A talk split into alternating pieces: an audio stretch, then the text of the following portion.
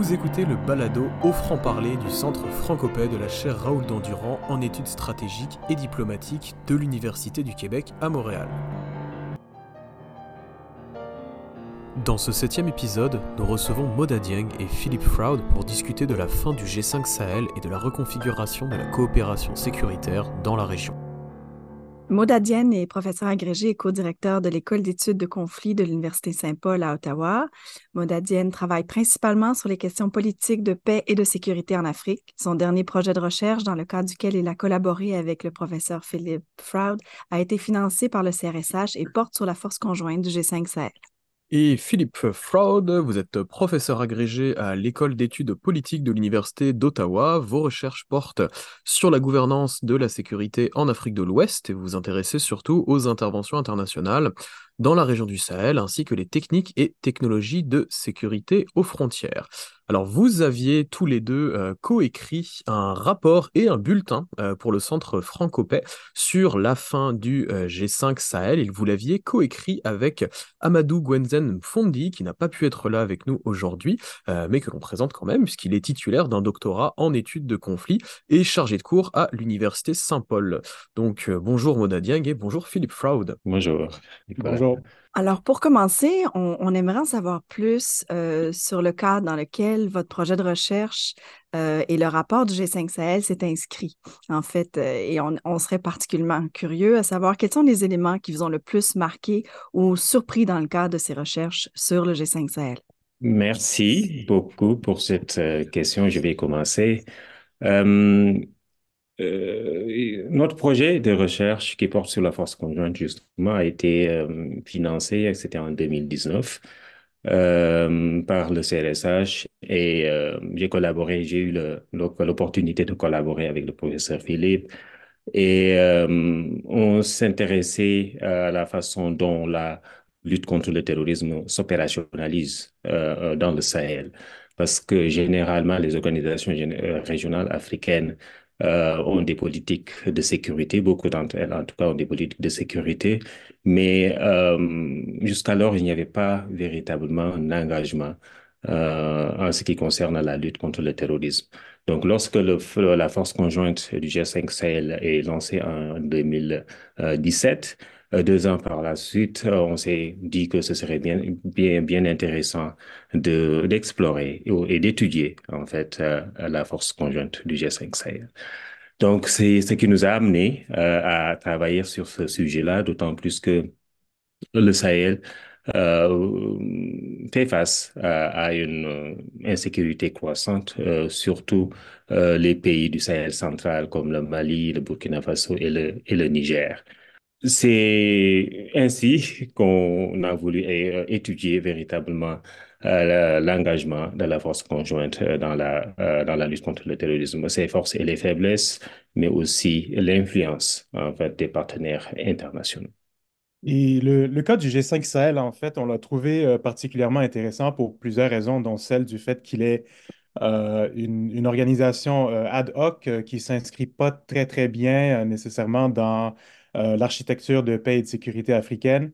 Mm. Euh, et il a non seulement le volet militaire, mais aussi euh, des volets plus orientés sur la sécurité civile, au niveau de la coopération policière aussi, qui, qui n'a pas vraiment abouti en fin de compte, bon, comme l'organisation elle-même, mais c'était aussi, déjà, je, parle du G5 au, passé simple, pas au passé simple, mais disons comme une organisation qui, qui, qui, ne fonctionne plus vraiment aujourd'hui, mais qui avait plusieurs ambitions euh, dans plusieurs domaines de la sécurité euh, et qui impliquait plusieurs acteurs, non seulement militaires, mais par exemple l'Organisation des Nations Unies euh, contre la, la, drogue et le, et, le, crime, par exemple. Donc, c'est une institution qui était pour nous un, cas d'étude assez intéressant pour étudier l'évolution de l'architecture sécuritaire au niveau du Sahel et de l'Afrique de l'Ouest plus généralement. Est-ce qu'il y a des éléments qui vous ont surpris ou auxquels vous attendiez pas? quand vous avez euh, investigué la question? Euh, oui, euh, je pense que ce qui frappe a priori, c'est les défis auxquels la force conjointe était, confrontée. Parce que lors de la mise en place en 2017, son lancement en 2017, il y avait véritablement un engouement en ce qui concerne cette force. Tout le monde pensait que c'était la solution, surtout après quelques années de présence militaire française. Euh, on, voulait vraiment un engagement beaucoup plus important de la part des euh, pays africains. Donc, il y avait vraiment un engouement. Mais par la suite, euh, quelques temps après, on s'est rendu compte qu'il y avait énormément de difficultés euh, pour cette force, des difficultés qui sont liées aux, ressources militaires euh, des pays qui sont engagés, parce que beaucoup de ces pays comme le Mali, le Burkina Faso et le Niger euh, ont vraiment des capacités militaires très, très, très limitées. Il y avait également des ressources financières, parce que le budget de la force était estimé à 450 millions d'euros. Euh, et chaque pays membre de la force conjointe devait également participer à hauteur de 10 millions de 10 millions d'euros. Euh, mais on s'est rendu compte également que les ressources financières promises par l'Union européenne n'étaient pas véritablement versées euh, et les pays même membres peinaient à euh, assumer leurs leur responsabilités en matière financière. Ils n'ont même pas pu euh, débourser les 10 millions de dollars qui étaient prévus pour le fonctionnement de cette, de cette force. Il y a également d'autres contraintes euh, qui sont liées euh, aux difficultés de, coordination parce que la force française Barkhane a assuré la coordination, mais également la planification de, cette, de, la, force, de la force conjointe. On avait l'impression que les pays sahéliens ont mis en place une force conjointe, mais c'est une force qui dépendait en, en, réalité de la France et non pas des pays qui l'ont mise en place. Ce qui m'a vraiment surpris euh, sur le G5, en fait, c'est sa résilience. C'est une organisation qui est assez contestée euh, dès sa naissance. En fait, euh, on, commençait déjà presque à déclarer sa mort quelques années après sa naissance.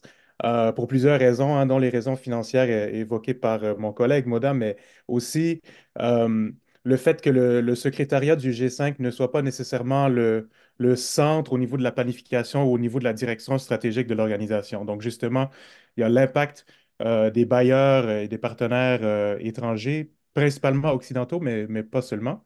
Euh, mm. Donc, il y a une certaine résilience du G5 qui a pu survivre même jusqu'à aujourd'hui avec deux membres restants et malgré des difficultés de coordination existantes. Euh, parce que le G5, c'est pas seulement une, euh, une, organisation qui a une réalité institutionnelle, mais c'est aussi un fait euh, géopolitique, géostratégique. Ça prend quand même une coordination non seulement financière et politique, mais aussi dans l'aspect symbolique. Il y a toute une organisation de sommet, une coordination de chefs d'État. donc, il y a quand même eu beaucoup de volonté politique, même si au niveau de la mise en œuvre, ça a été très, très difficile jusqu'à la fin. Euh, justement, euh, juste pour ajouter quelque chose par rapport à cette euh, volonté des États du Sahel, par exemple, un des défis après le retrait du Mali en 2022, la force conjointe et le G5 Sahel étaient vraiment confrontés à des défis énormes parce qu'ils ont perdu un des membres. Il fallait assurer la continuité en fait de la force conjointe. Et c'est la raison pour laquelle ces pays ont, les pays restants, les quatre pays restants, ont tenté de réviser le concept d'opération euh, de la force conjointe euh, après le retrait du Mali. Ils ont également délocalisé le commandement de la force de Bamako à, à, à, N'Djamena, au Tchad. Il y avait également la création d'un état-major de coordination qui est basé au, au, Niger. Ils ont également pensé à augmenter le nombre de troupes qui, qui, est passé de 7 à, à, 14, à 14 bataillons. Bien sûr, il y a une, une volonté euh, des États du Sahel de continuer en fait à travailler, à lutter contre le terrorisme euh, dans le cadre de la force conjointe malgré les, difficultés. Merci pour ces premières réponses. Justement, euh, Philippe, vous parliez de, résilience, mais en même temps, dans votre, dans votre rapport et dans le bulletin synthétique Francopais, vous avez souligné les, difficultés euh, structurelles du G5 Sahel, les difficultés logistiques, les difficultés opérationnelles. Euh, vous venez de mentionner le fait que le Mali c'était, euh, a été le premier des cinq États à se retirer. après le coup d'État au Niger, on a deux autres États qui sont retirés, le Burkina Faso et le Niger. Donc on a trois des États centraux du Sahel qui ne font plus partie de la force initiale, ce qui nous laisse la Mauritanie, à l'ouest et le Tchad à l'est. Donc on a deux des cinq membres. Vous avez parlé de capacité de résilience. Alors justement, est-ce que ce G5 Sahel, il a des capacités de, de survie, de se renouveler? Est-ce qu'il y a une volonté de, de, reprojection des forces, de repositionnement stratégique et éventuellement de, pourquoi pas, l'adhésion de, de, nouveaux membres à ce G5 Sahel ou des nouvelles méthodes de, fonctionnement? Comment est-ce que vous voyez l'avenir du G5 Sahel? Euh, Pour moi, euh, c'est la volonté qui manque, en fait. Euh, les, bases d'une institution sécuritaire axée sur l'antiterrorisme sont là.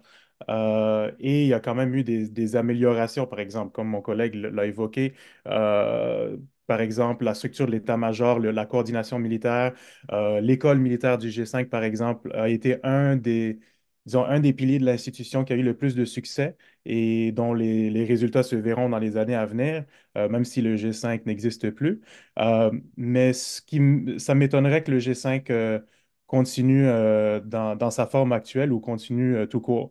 Euh, en fait, parce que c'est une institution qui, euh, euh, lancée en 2013-14, reflétait justement, disons, l'état des lieux sécuritaires au Sahel de cette époque-là, en fait, il y a déjà dix ans. c'était un certain moment où la France cherchait à augmenter, disons, le niveau de coordination régionale pour pouvoir, à un certain moment, retirer la force Barkhane ou réorienter la force Barkhane dans le contexte sahélien. On est déjà maintenant aujourd'hui dans dans la période post-Barkhane. Euh, et on voit déjà les, les, pas les tensions, disons, mais les différents intérêts qui existaient au niveau du G5 qui se sont un peu fracturés. Donc, les deux membres restants, en fait, sont aussi les deux membres qui étaient euh, à, plusieurs périodes, surtout récemment, les, les moins intéressés euh, par cette structure de coordination régionale. Pour, pour, une organisation qui a été créée avec trois fuseaux ouest, centre et est, euh, c'était plutôt le fuseau centre dans la région des trois frontières, surtout entre le Burkina, le Mali et le Niger, qui était la région la plus intéressante et aussi la plus, la plus touchée par, euh, par les attaques et les dégâts humains et matériels. Euh, avec le retrait des trois pays de ce fuseau centre, en fait, l'organisation perd une grande partie de sa raison d'être. Et les deux pays restants, la Mauritanie et le Tchad, ont quand même des, des, stratégies de sécurité qui sont, dans le cas de la Mauritanie, très axées sur euh, disons, une, autonomie nationale stratégique. Euh, et au niveau du Tchad, euh, aujourd'hui, disons, une multiplication des partenariats sécuritaires, non seulement en conservant l'alliance bilatérale avec la France et avec les États-Unis, mais aussi avec la Russie et de nouveaux partenaires et, même Israël aussi. Oui, juste pour mentionner également que la force conjointe était quand même euh, très affaibli par euh, l'engagement disproportionné hein, des États membres. Euh, comme mon collègue le mentionnait tout à l'heure, le fait que la Mauritanie soit restée chez elle et n'a pas mené d'opération militaire en dehors de ses frontières.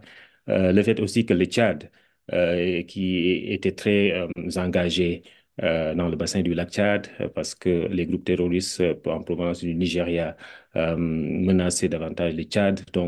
Euh, il y a davantage euh, le fait que ces deux pays-là, la Mauritanie et le Tchad, et je pense que aussi ça a été euh, quelque chose d'important dans le cadre du G5 Sahel, parce que ces pays-là, la Mauritanie et le Tchad, n'avaient pas véritablement de relation avant la mise en place du G5 Sahel et de la force conjointe.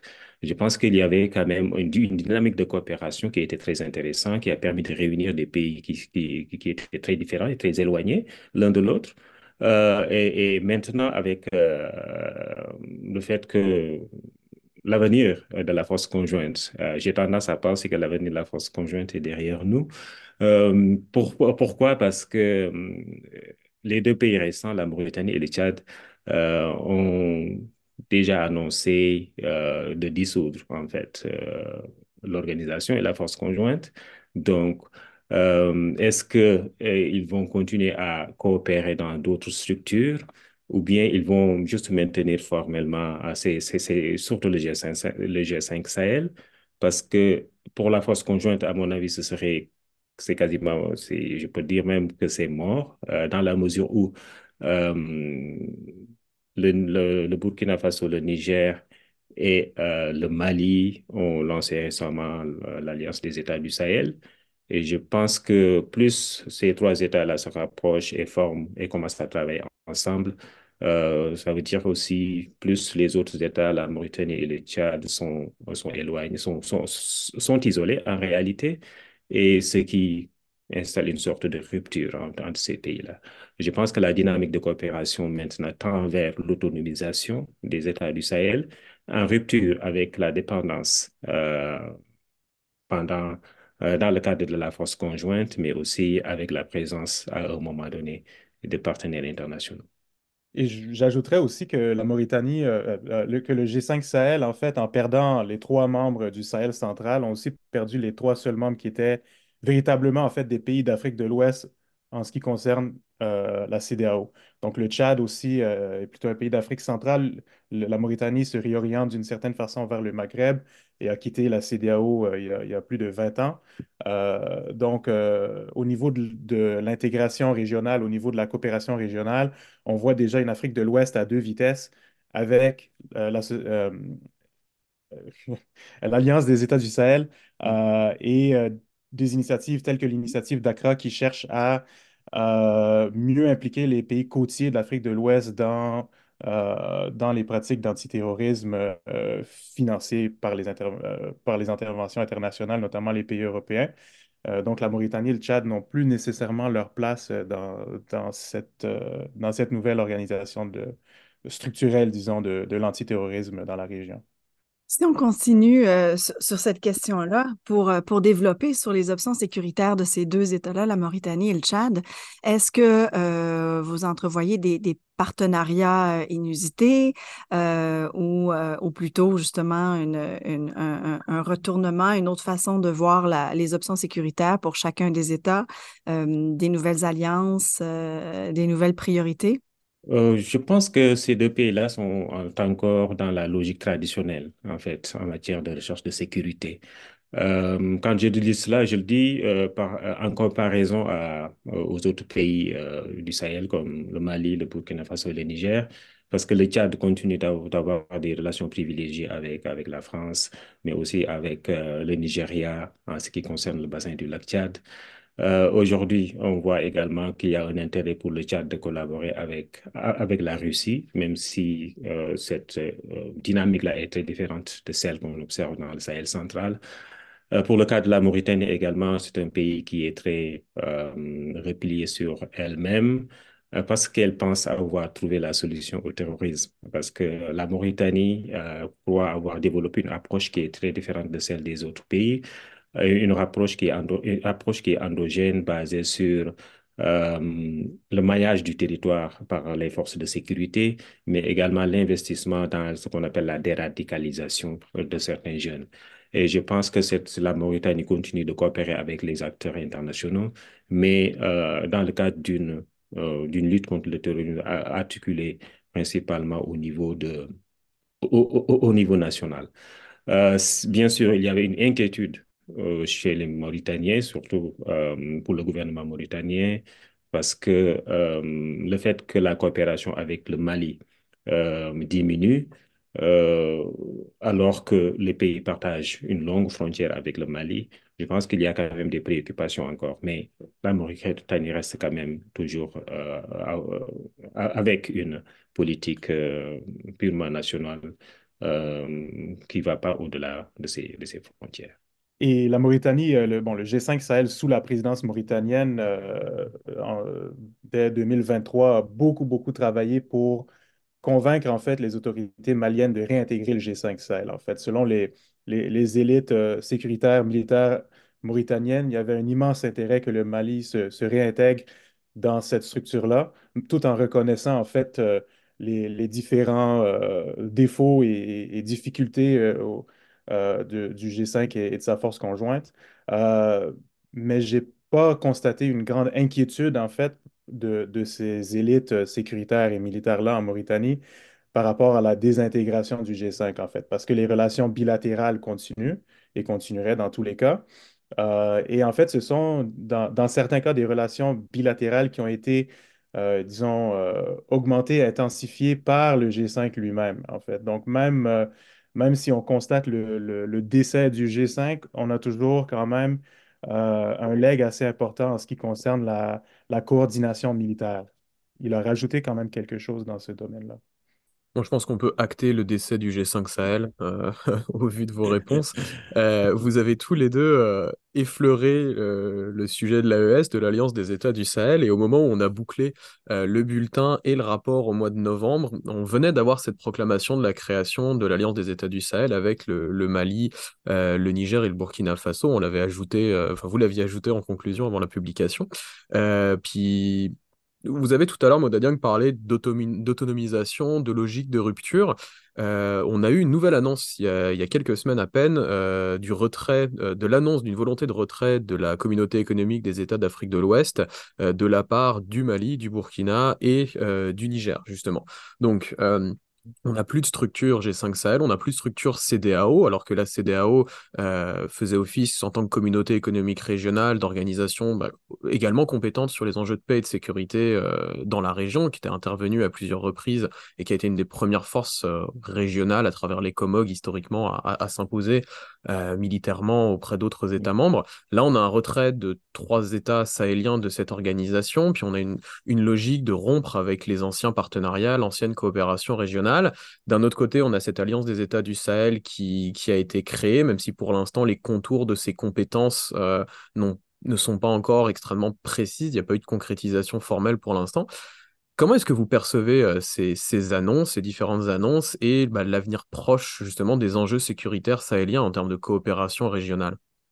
Okay, c'est une très bonne question et difficile également dans la mesure où c'est se lancer également dans les perspectives. C'est vrai que les trois pays du Sahel central, le Burkina Faso, le Mali et le Niger, ont manifesté euh, la volonté d'aller euh, de l'avant en comptant sur leurs propres moyens pour lutter contre euh, le terrorisme. C'est la raison pour laquelle ils ont mis en place euh, la euh, l'Alliance des États du Sahel. Mais je pense que dans la création de l'Alliance des États du Sahel, il faut voir, il faut voir également l'influence euh, ou bien la volonté euh, de euh, défier euh, la CDAO, parce qu'il faut se rappeler que la CDAO avait menacé d'intervenir militairement au Niger après le coup d'État de juillet 2023. C'est à la suite de ces événements-là que euh, le Mali et le Burkina Faso et le Niger se sont rapprochés et euh, euh, par la suite, ils ont créé l'Alliance des États du Sahel qui dit, euh, clairement aussi que c'est une alliance donc de défense mutuelle et que si un des États est attaqué, les autres doivent également voilà, le, le, protéger. Donc, en faisant référence, bien sûr, à euh, la menace de la CDAO d'intervenir. Je pense qu'il euh, faut voir également l'influence donc de la CDAO. Euh, je pense aussi qu'il y a une sorte d'insatisfaction sur la manière dont le terrorisme est mené dans les cadres traditionnels. Quand je, quand je, j'utilise le mot cadre traditionnel dans la mesure où j'ai fait référence, par exemple, relations avec les acteurs internationaux, les partenaires internationaux traditionnels, mais également les organisations sous-régionales traditionnelles en Afrique, comme la CEDEAO, par exemple. Je pense que les pays du Sahel ne sont pas contents de la façon dont le terrorisme est mené jusqu'ici euh, dans le cadre en fait des, partenariats entre, entre les pays. Donc, euh, ils n'étaient pas contents de la façon dont le terrorisme était mené par, euh, par exemple, la France, par l'Union européenne.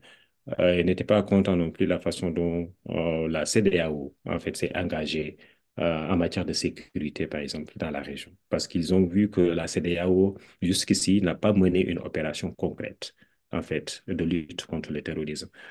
Et même, elle n'a même pas déployé, déboursé des moyens financiers, en fait, pour aider les pays à combattre le, le terrorisme.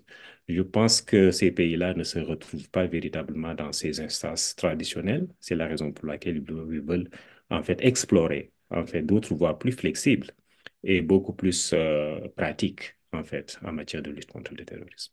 Oui, je partage absolument euh, la, la, lecture de la situation de, de, Moda parce que justement, selon moi, en tout cas, euh, l'AES peut-être aurait émergé sous une autre forme ou avec un autre nom pour coordonner justement les activités des trois, États avec des, gouvernements militaires quand même qui ont une vision assez commune sur certains enjeux, notamment leur relation avec euh, euh, l'Occident et en général une volonté d'imposer un genre de, souverainisme euh, dans leur pays et réorienter leur, choix stratégique et leur façon de faire en ce qui concerne les relations internationales.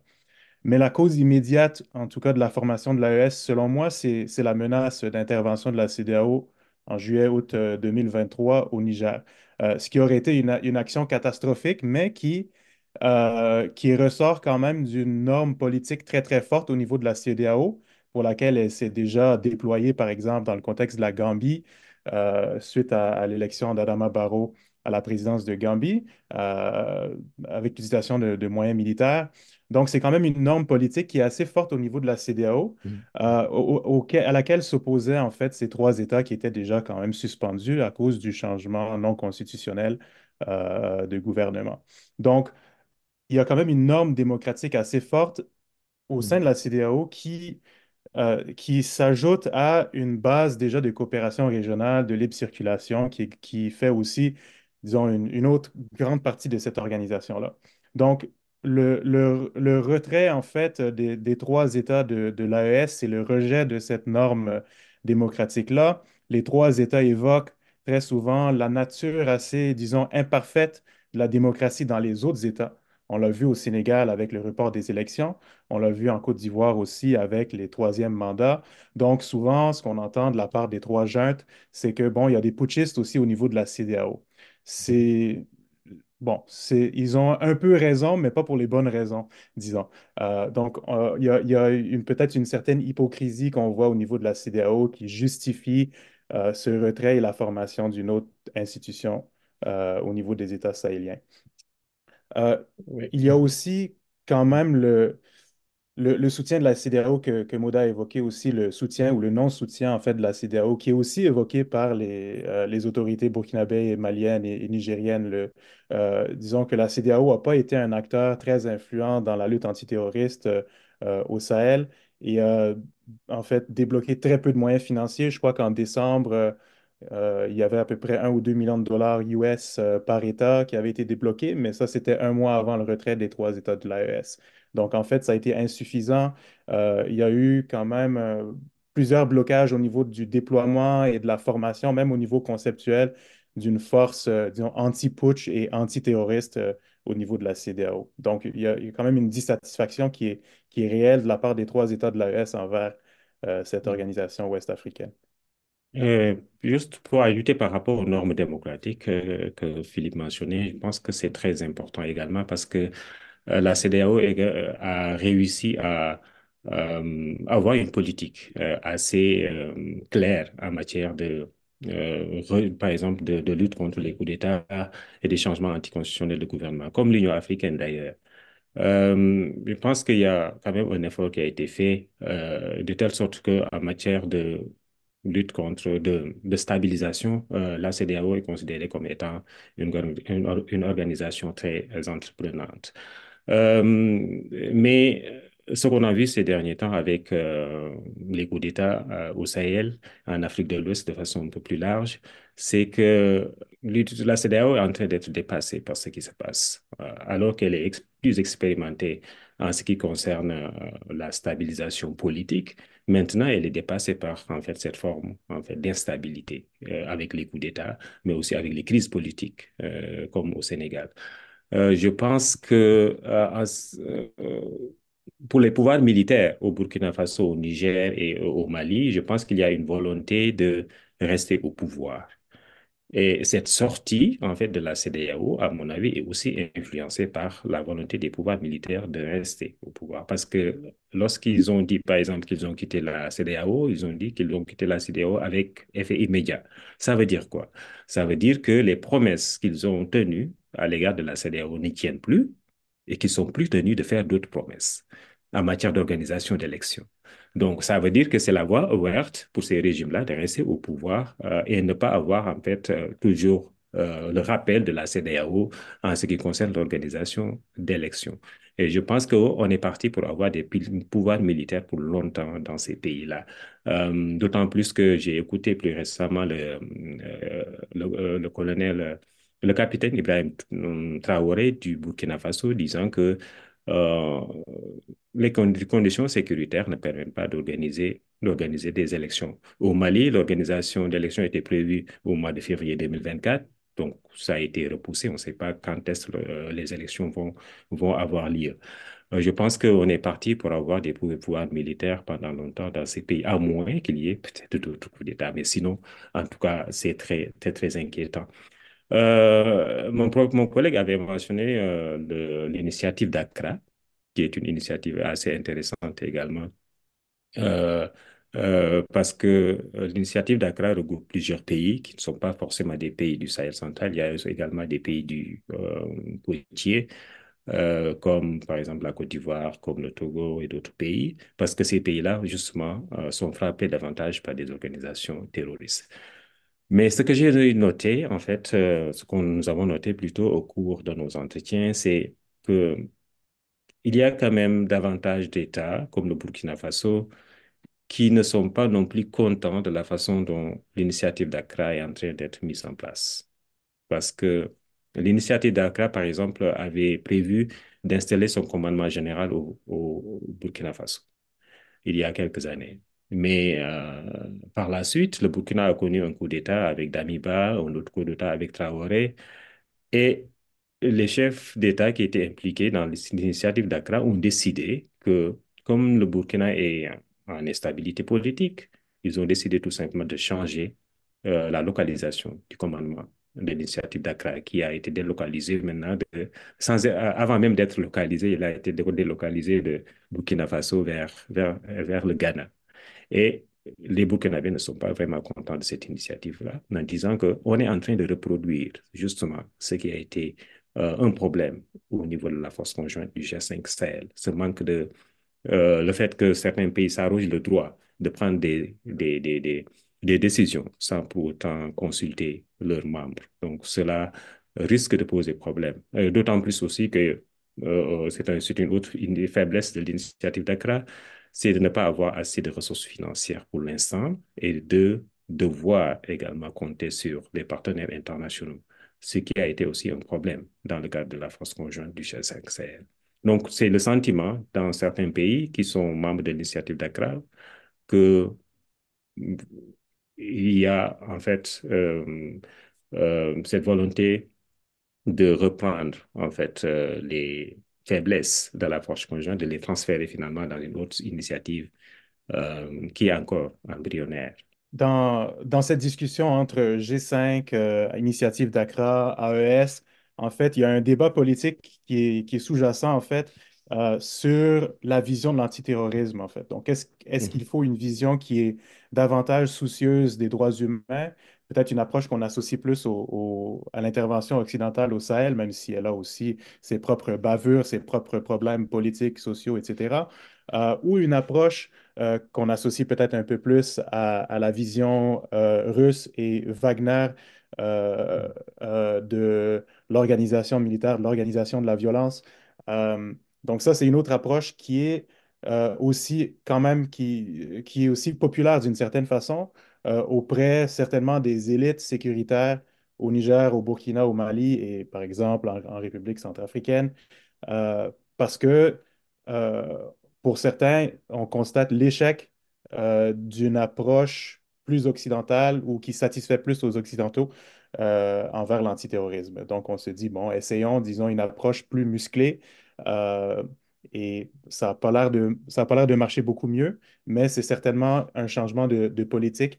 Et dans tous ces débats, G5 versus AES ou initiative d'Accra, euh, on risque quand même de reproduire justement cette vision de l'antiterrorisme euh, qui est peut-être de moins en moins populaire, certainement au niveau du Sahel, et qui risque aussi peut-être d'être de moins en moins populaire dans les pays côtiers aussi, dépendant, de, sa, dépendant de son succès ou non dans les années à venir. Euh, j'étais au, Forum de paix et de sécurité de Lomé euh, qui s'est tenu en, à la fin octobre dernier et il y avait le, ministre des Affaires étrangères euh, du Niger, la ministre des Affaires étrangères du Burkina Faso et le ministre des Affaires étrangères du Mali. Et dans leur discours, ce qui ressortait, c'était vraiment une frustration quant au manque de solidarité, c'était leur propos ou leur terme en tout cas, des autres pays notamment du Sahel, je dirais de l'Afrique en général, c'est beaucoup de pays, euh, envers eux, notamment ce qui se manifestait par les sanctions euh, dont ils avaient été victimes.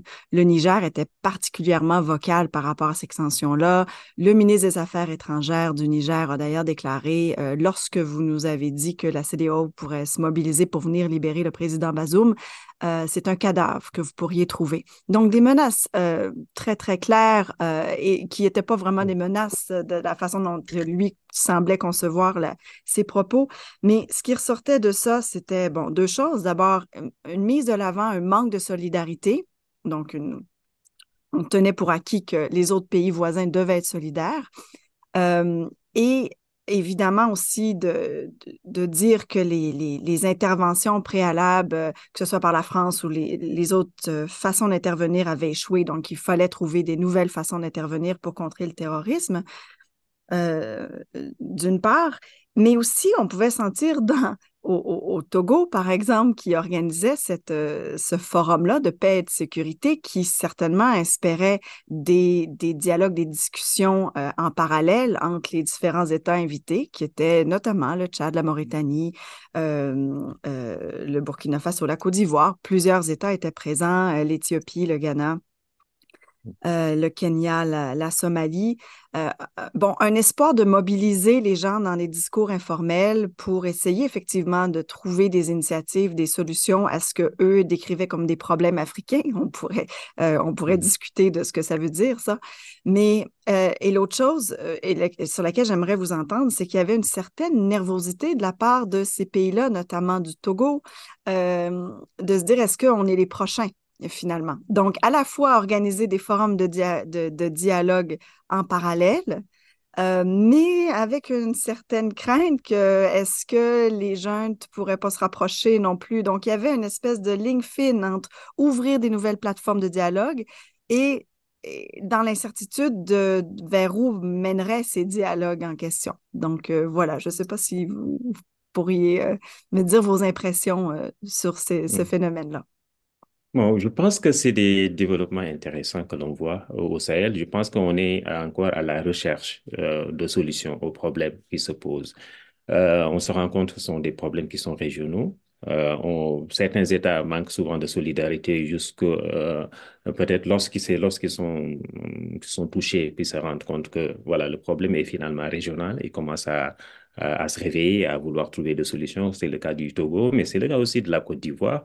Parce qu'entre 2020 et 2021, la Côte d'Ivoire a été également touchée par, le terrorisme. Il était, elle, n'était pas, elle ne s'était pas montrée vraiment très solidaire euh, au point, par exemple, d'envoyer des troupes ou de manifester la volonté de faire partie des initiatives en fait régionales comme la force conjointe, etc. Je pense que ces pays-là se sont euh, voilà sont montrés en retrait à un moment donné, et je pense que c'est très important en fait de euh, de, de s'ouvrir parce que la menace, en fait, est, est tout, tout, à fait euh, trans, euh, trans, euh, transfrontalière. Et ce que l'on voit également avec, à un moment donné, entre le Niger et le Mali, avant les coups d'État dans ces deux pays-là, le Mali, le Niger plutôt, reprochait le, au Mali, par exemple, de n'être pas capable de limiter la menace dans le nord du pays et que ça se déversait finalement sur le Niger.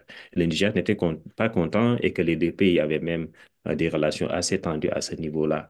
Donc, c'est par la suite que le Niger, en fait, s'est rendu compte également que le problème est vraiment régional et, et, ils ont commencé à travailler véritablement dans le cadre de la force conjointe. Je pense que les initiatives régionales sont importantes parce qu'elles permettent des discussions sur les, les enjeux de sécurité, et des discussions qui peuvent aboutir, vers en fait euh, euh, des engagements concrets par, par la mise euh, en place de, plateformes, même si c'est même si c'est informel. sachant aussi qu'il y a d'autres opérations, par exemple des opérations bilatérales et parfois même des opérations bilatérales entre trois pays seulement pour mener des opérations de manière ponctuelle. Ce sont des initiatives également qui peuvent être décisives. J'avais évoqué au début l'aspect ad hoc du, G5 euh, dans le contexte de la gouvernance de la sécurité et je crois en fait que euh, à la base, c'est le fait que le problème sahélien ne soit pas exclusif au Sahel ou un problème uniquement sahélien en fait. Donc, quand on regarde, par exemple, les dynamiques d'implantation des groupes armés, par exemple, on voit bien sûr euh, qu'on profite d'une certaine structure sociale sahélienne pour s'implanter.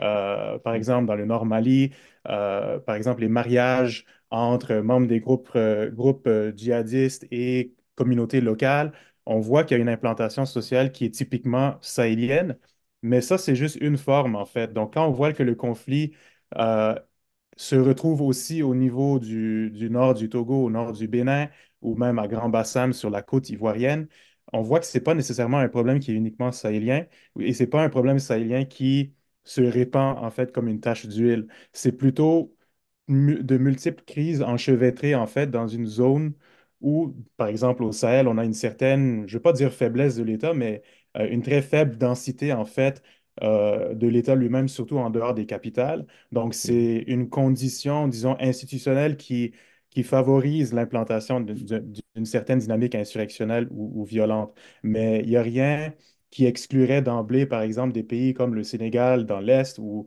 le nord du Ghana, le nord de la Côte d'Ivoire, euh, de faire face à ce genre de, de, de fléau. Parce qu'en fait, les dynamiques euh, Mhm. euh, insurrectionnelles répondent à souvent des conflits locaux qui existent autant dans les, dans le nord du Ghana que dans le nord du Burkina Faso. Donc, on a un problème sahélien qui est en fait plusieurs problèmes qui sont pas, qui n'ont pas une identité ou un caractère particulièrement sahélien. Euh, et on le voit de plus en plus.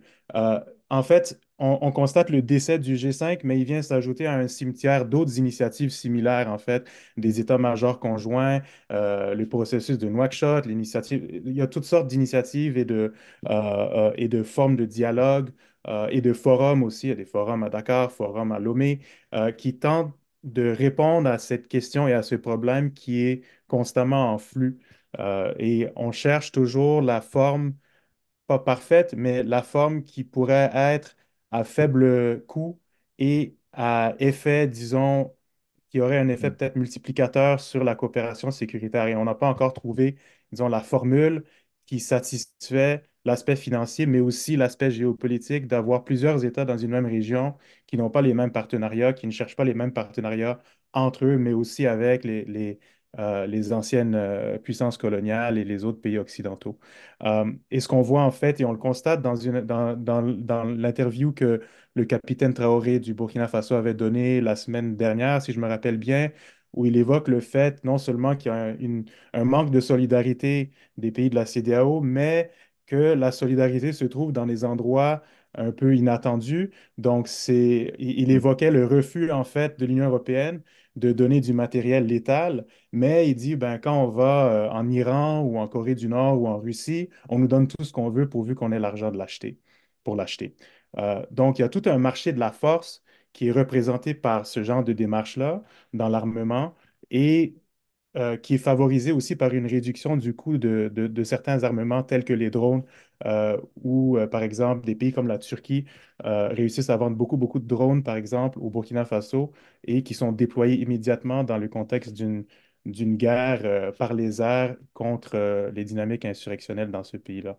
Donc, c'est pour ajouter que le manque de coopération, finalement, euh, ou de solidarité, c'est pas seulement entre les pays africains, mais c'est aussi également euh, en ce qui concerne les partenaires euh, internationaux traditionnels. Nous avons noté également une sorte de ressentiment chez les, beaucoup de pouvoirs militaires, par exemple, dans le Sahel, disant que euh, si on compare, par exemple, l'aide occidentale à l'Ukraine, en fait, et, euh, par rapport à l'aide occidentale, par exemple, au Sahel, il n'y a pas, il n'y a pas photo. On ne peut pas les, on peut peut vraiment pas les comparer. Euh, parce que le budget de la force conjointe, si on se rappelle, c'était 450 millions d'euros. Alors que si on voit ce qui a été donné à l'Ukraine, par exemple, depuis quelques années, voilà, il y a, une sorte de vraiment de ressentiment disant que voilà, euh, on est là, mais on est, on n'a pas vraiment l'aide qu'on qu'on voulait. Euh, si on avait l'aide, peut-être qu'on aurait pu aujourd'hui combattre, on aurait combattu depuis très longtemps les groupes, les groupes terroristes. Et en ce qui concerne les ressources euh, aériennes, par exemple, parce qu'il y a un manque criard, par exemple, d'avions et de ressources aériennes de, de la part des, des pays du Sahel. Euh, beaucoup disent que, surtout les militaires, ils disent que si on avait des ressources euh, euh, aériennes assez importantes, on aurait combattu les, les groupes terroristes depuis longtemps.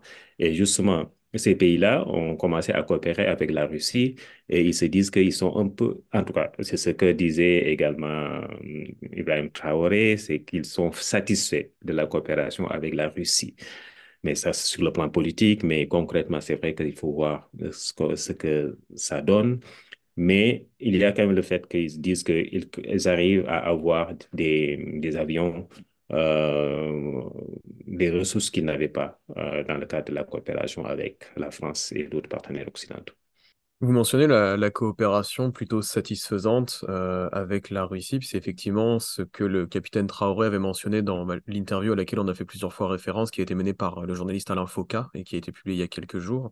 Euh, ces partenariats avec la Russie, il, s'inscrit dans une, dans une logique de chercher des nouvelles approches, comme vous le disiez, pour lutter contre euh, bah, ces dynamiques insurrectionnelles qu'on retrouve dans le Sahel, mais qui ne sont pas exclusives à cette région-là.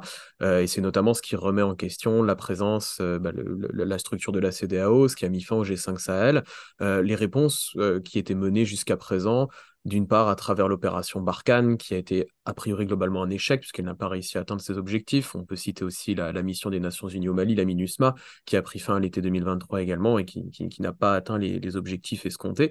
Euh, et on se tourne a priori vers des approches qui sont plus musclées, notamment avec cette coopération pragmatique avec, euh, alors j'ai envie de dire Wagner, mais leur, nouveau nom c'est de l'Africa Corps, me semble-t-il, qui est mmh. d'autant plus fleuri.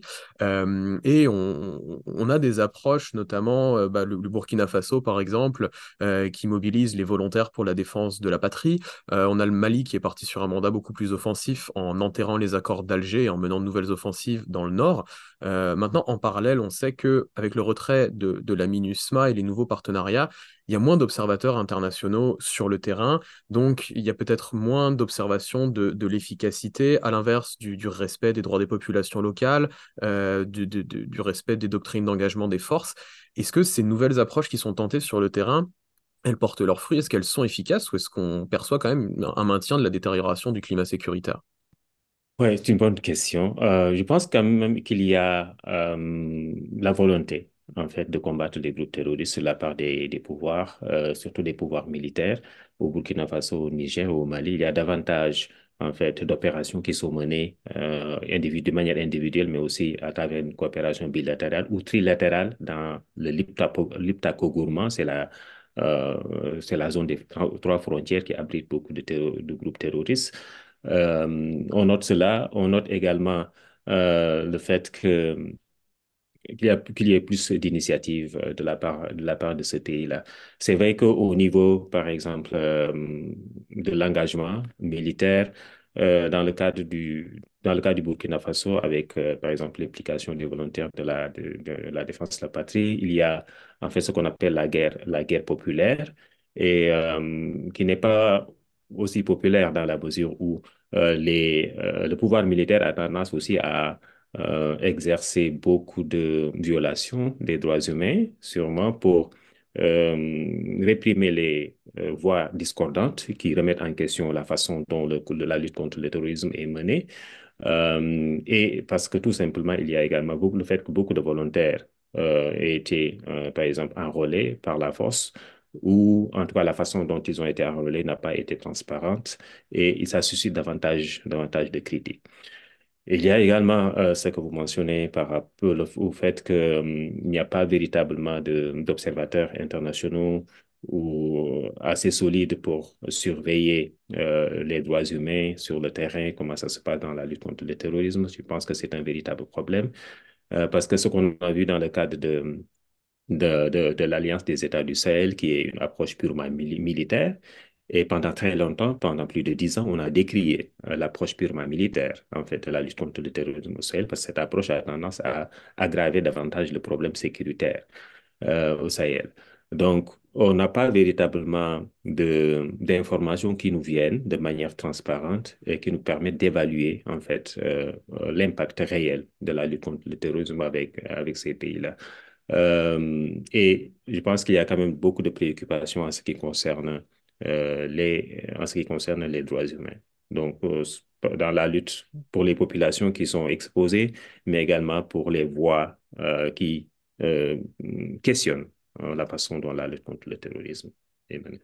Dans, dans, le cas du Mali et du Burkina Faso en particulier, euh, il faut aussi s'interroger sur la question de la légitimité des gouvernements militaires qui sont, euh, qui ont quand même une base sociale et, qui ont quand même, euh, disons, une certaine approbation de la part des populations. On ne sait pas à quel point, mm.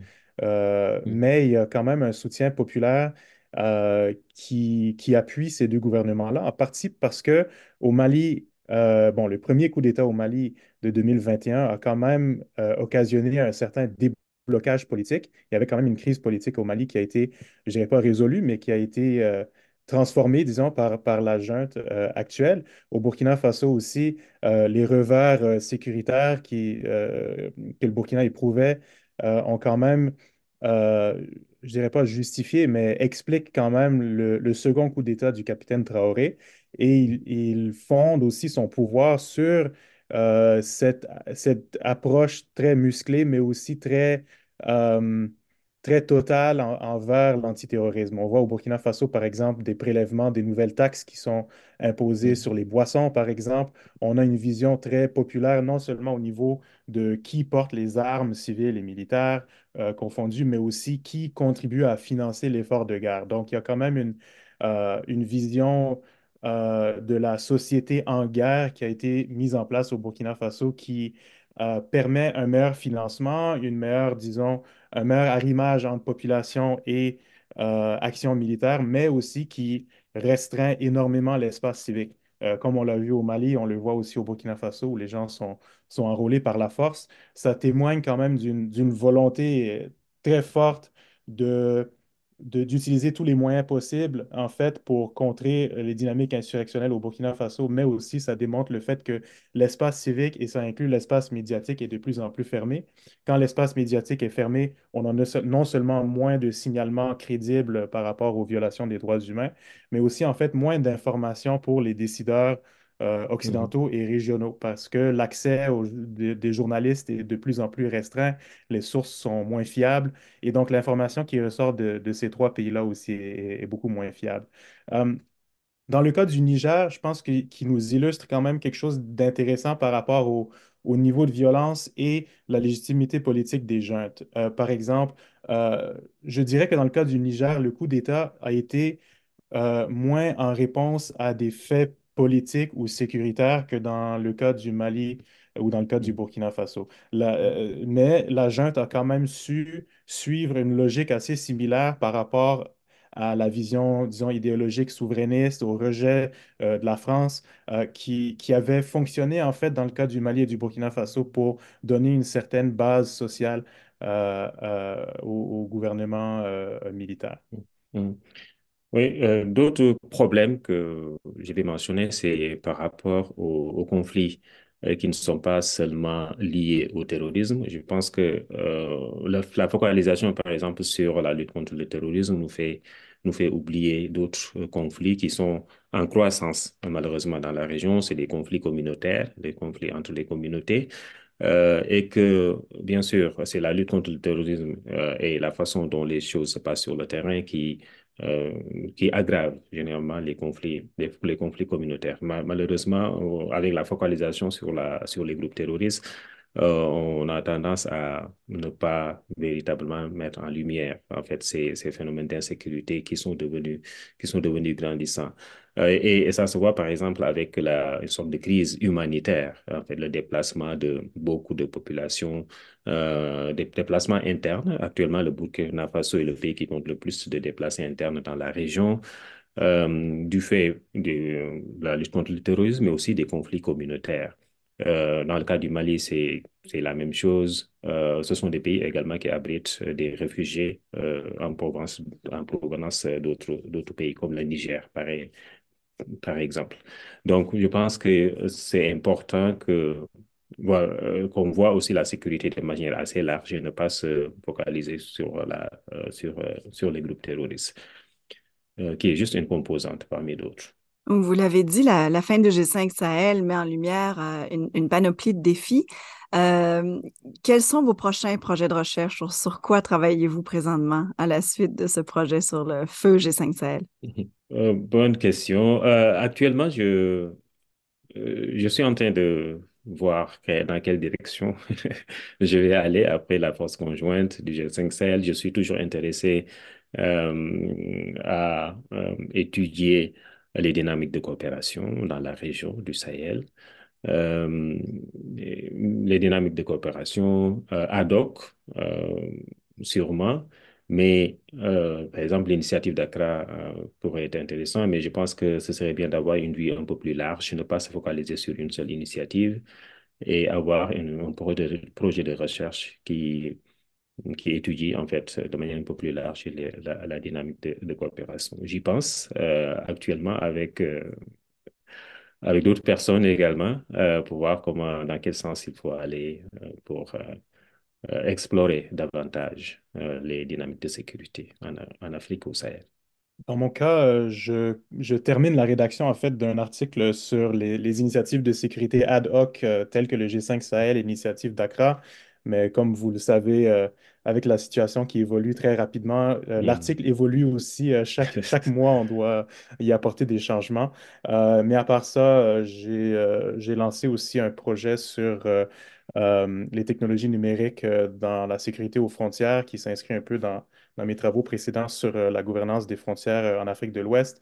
Cette fois-ci, je me concentre un peu plus sur le, cas canadien euh, et euh, dans, une perspective un peu comparative euh, par rapport aux États-Unis et l'Union européenne dans le contexte de la gouvernance des migrations.